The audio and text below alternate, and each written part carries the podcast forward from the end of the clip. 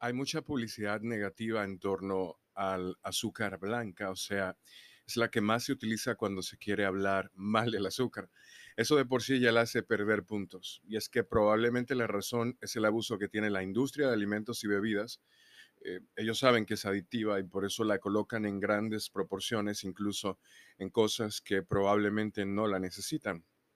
Esta es definitivamente una cultura gastronómica muy dulce. El azúcar de cualquier tipo, sea blanca o morena, está constituida principalmente por una sustancia denominada sacarosa. La sacarosa se extrae de dos fuentes, la remolacha azucarera o la caña de azúcar. los climas cálidos, como el caso de República Dominicana, se opta por la caña y en los climas templados por la remolacha. En el sudeste asiático, donde ya se utilizaba azúcar desde hace miles de años, se extrae de la caña, pero en España, por ejemplo, por razones climáticas, se obtiene de la remolacha. Podemos distinguir dos grandes grupos atendiendo a su composición, el azúcar blanca y el azúcar morena. La distinción esencial se hace en función de la cantidad de sacarosa que contienen. El azúcar morena tiene una pureza media del 85% y el azúcar blanca, el azúcar blanca tiene una pureza de un 95%. El proceso de producción de cualquier tipo de azúcar, sea blanca o morena o cualquier otra denominación, es el mismo en todas las etapas y solo difiere ligeramente en la última. El proceso es bastante complejo, pero vamos a ver cómo lo simplificamos. Primero se lava y se trocea la caña o la remolacha y se hace un proceso análogo a una infusión en agua, de forma que se extrae un jugo dulce. Ese jugo contiene una cantidad de sacarosa, pero también va acompañado de otras sustancias que son indeseables que podrían incluso estropear eh, la mezcla. Estas sustancias se eliminan añadiendo otros compuestos con los que se combinan fácilmente y terminan depositándose en el fondo del jugo, por lo que se pueden extraer por decantación y filtrado, que son procesos mecánicos. Gracias a este proceso de separación, también se inhibe el crecimiento de bacterias. Así llegamos a la disolución, que es básicamente agua con sacarosa.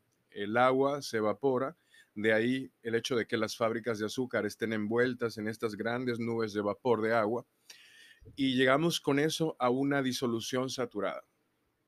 En este punto es donde la sacarosa empieza a formar cristales.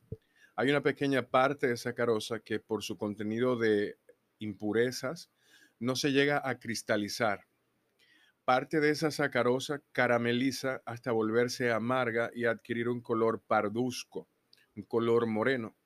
Esta fracción se le conoce como melaza.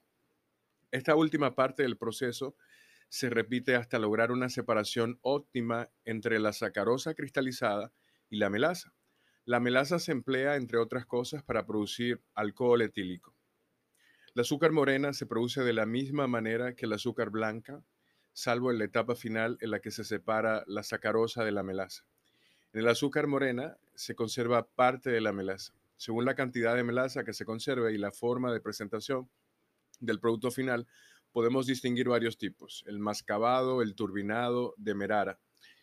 La presencia de más o menos melaza es la responsable de las apreciables diferencias en el aroma y sabor de los distintos tipos de azúcar morena. Como la melaza es de color pardo, es la responsable de teñir el azúcar morena.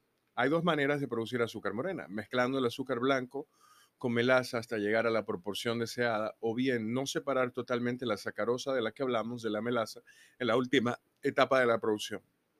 Con el modo de mezcla se controlan mejor las proporciones y se reducen costes, ya que es más sencillo fabricar varios tipos de azúcar morena ajustando las mezclas. No es cierto que se empleen colorantes para teñir el azúcar, ya que esto no está legalmente permitido. En todos los tipos de azúcar morena, el color pardo se debe a la melaza. Cuando disolvemos azúcar morena y ésta pierde su color superficial, revelando que el interior se asemeja al azúcar blanco, es debido a que es una azúcar morena producida por mezcla, que sería cuando se le añade la melaza.